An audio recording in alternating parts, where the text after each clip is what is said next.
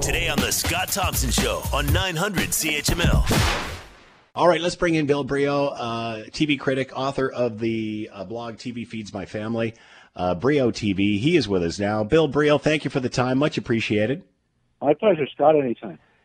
Uh, so I'm watching some of the late night TV shows, and that's where we've seen a real change in what is going on. Uh, are some handling this better than others? I'm a fan of Stephen Colbert. I've been watching his show since it started, and, but he seems to be having a real difficult time with this.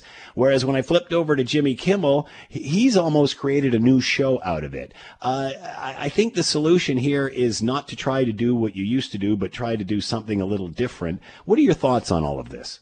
Yeah, I agree 100%, Scott. I think that uh, you know, Jimmy Kimmel's show is now called uh, Jimmy Kimmel Live at Home, and even the week in between, he did a series uh, just on the internet where he was talking from his garage and his driveway, and he was literally in his car at one point, and he pulls in front of a driveway, and there's a comedian friend who does five minutes in the driveway outside.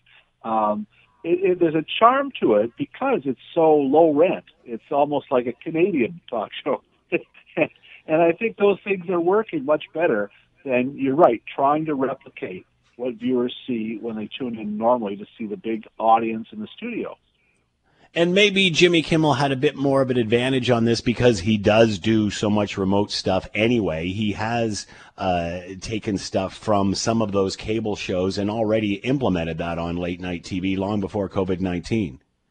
Yeah, you're right. And I think also people who have had practice podcasting and things are, are sort of uh, ready for this sort of low tech approach. Uh, the fact that everything is all the interviews are being zoomed in now. Uh, you're seeing it everywhere on the newscast and everything else. But um, yeah, and and there's a charm too with Kimmel and with Fallon of all people. We're seeing Fallon had the the worst. The Tonight Show has gone way down in terms of audience and viewership. It's been, been sort of dismissed lately. Suddenly, though, people are tuning in just to see uh, Jimmy Fallon's adorable children crawling all mm. over him while he's trying to do some sort of a talk show from home. And the same with Kimmel. Kimmel had on his kids are uh, two and five, Billy uh, and Jane, and he had them on either side of the couch, and he did "Who Wants to Be a Millionaire" with his kids the other night, and it was hilarious and charming. Billy conks out about halfway through it. Jane proudly answers all the questions. But I, I just think it's there's something adorable about that, and uh, so the ones that have the young children are making good use of them right now. And people love this stuff. I mean, if you remember way back even to the days of the old Johnny Carson show, whenever he made a flub, people would love it. Yeah, you know, you, you tune in as much to see something go wrong. Um, so it, it, it, and even you know having musical guests, Kimmel had uh, two of the kill the guys who do the, the Killers. The group they did a song from their bathroom. Mm-hmm. Uh, you know, like we're hearing, uh, and uh, you know uh, the the um, Daily Show with uh, Trevor Noah. Also, it's just him in a sweatshirt sitting at a desk or at his table, and he's talking to guests, and we're seeing a different side of him. Like he, he had a great 12 minute interview with the doctor who we're seeing cowering next to Trump all every, mm. day at his reports. But it was the most insightful 12 minutes you'll ever see with this guy, finally out of the clutches of his boss, uh, just talking and answering better questions from these guys than they're getting from the reporters who are on the hard news beat as you say, I mean, my kids are watching similar stuff to this on the internet all the time. Uh, this is very much like you you said, a, a, a lower uh, grade, if you will, for lack of a better phrase, of television. But after we come out the other end, is this what people will find more interesting than a couch and a desk? I think so. I think we're seeing the, the roots of a new beginning for a lot of these shows. Like you know, when was the last time you and I talked about late night television? Really, it's it's uh, uh, something that's always been of interest to both of us until the last few years, when suddenly there's 12 late night talk shows, and it's not like the old days with Carson or Letterman when you everybody would have seen what happened last night. There's so many; it's so fractured. You can't keep up with it, and people really only watch late night now on YouTube. They watch it the next mm. day in five or six minute bites. And this experience of these shows now that are done from home are like that. They're sort of almost always a transition period to them to watching it on your desktop. And I think that's where these things are working, and it just seems to be speaking to us in a way that we get right now. You're listening to the Scott Thompson Show podcast on 900 CHML. Sometimes it works, sometimes it doesn't. I actually had to stop watching Stephen Colbert because I was feeling uncomfortable. It is very obvious he's not comfortable doing this without a studio audience. He doesn't know how to do it. You're right, and it's um, you know I see the other night he was on. He's still wearing a suit uh, yeah. most of the time. The other guys are just dressed way down um, and he looks awkward. You know, now uh, the, the John Prine had just died. He had on a uh, a woman who sang a song. Uh, he seemed to be very um, emotionally drained from that, and and so that you know made that that show a little bit more difficult. But yeah, he's lost at sea. You know, um, he doesn't seem to, and and and the last few years, Colbert's been number one. He's yeah. killing it. And part of it is he steps out into the Ed Sullivan Theater. That's an electric place. I've seen yeah. him live in there, and it just jumps. And mm-hmm. I think it's hard for him to do it from home. You know, you bring up a very valid point, and I haven't been fortunate enough to, to go and see one of those tape, uh, tapings like you have.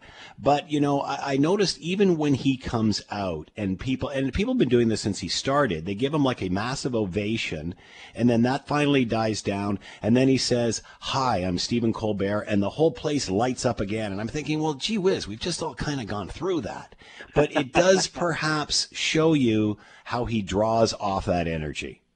I think so. You know, you notice often he'll come out and he'll run up and down the aisles at the yeah. Sullivan Theater and high five everybody in the and you know and, and come back and he's almost winded by the time he starts his monologue. But it's sort of like the way Letterman would sprint from one end of his stage to the other and then come out and start his show. Uh, you wondered why they did that, and really, I think it was just to get the blood rushing, you know, in, in, in before the show. How do you think this is going to change things coming out the other end? Whether it's late night that we're talking about, whether it's binge watching, will, you know, many have said, and we've talked about this with every angle of, of every industry and what have you, that, you know, going back to 9 11, many said that, you know, life would never be the same afterwards. How do you th- see things changing after this, post, po- uh, post COVID 19? Well, I think you will see much more remote shooting. I don't think they'll have to fly in guests to uh, you know Hollywood Boulevard for Kimmel or uh, New York and L.A. Um, they'll be able to access people all over the world through the same technology we all have at home now, Zoom or WhatsApp or whatever it is. So I, I do think you'll see more of that, uh, and and just maybe uh, a more um, scaled down at home approach. Um, it's hard to say, you know, like Kimmel's. I've been to tapings there too. His studio is dull. like hmm. when they, when you go as a guest, they will take you to the green room and tell you to watch it off the monitor. It really isn't anything special to sit in that little space. So I don't think it's it's an easier transition. Think Kimmel's happy to leave his studio and and be somewhere else. Um, and I just think you might be seeing more and more of these guys making their shows from somewhere else. It's sort of like when Craig Ferguson would go to Scotland or, mm. or Conan O'Brien would go some, you know, to there was a I think in Norway or somewhere there was a the president or looked just like him. Uh, you know, probably going to see more things like that, more remotes, maybe more trips to Toronto. Who knows? Many have said that traditional TV has not kept up with other shows that we're watching on various services and such. Uh, many have said that society lags behind technology. Technology is way out in front. We've obviously seen technology take a giant leap in the last uh, several weeks and, and, and join up with society. Well, we see the same thing with TV. The, the traditional TV is going to get a shaken up through this. I think so. You know, it was interesting. Last night they had the finale of Modern Family, and then right after, Kimmel hosted a reboot of Who Wants to Be a Millionaire and they hmm. shot it on a set that looked just like the original, as Kimmel joked, the most overly, most dramatically lit program in the history of television. And but there was no studio audience because he did this just like a month or so ago, just in between things kind of being clamped down. So you had him and a guest trying to win the money, but no studio audience, and it didn't really work. It seemed dull, uh, and I think it could just be Kimmel and somebody famous sitting in a restaurant playing Who Wants to Be a Millionaire.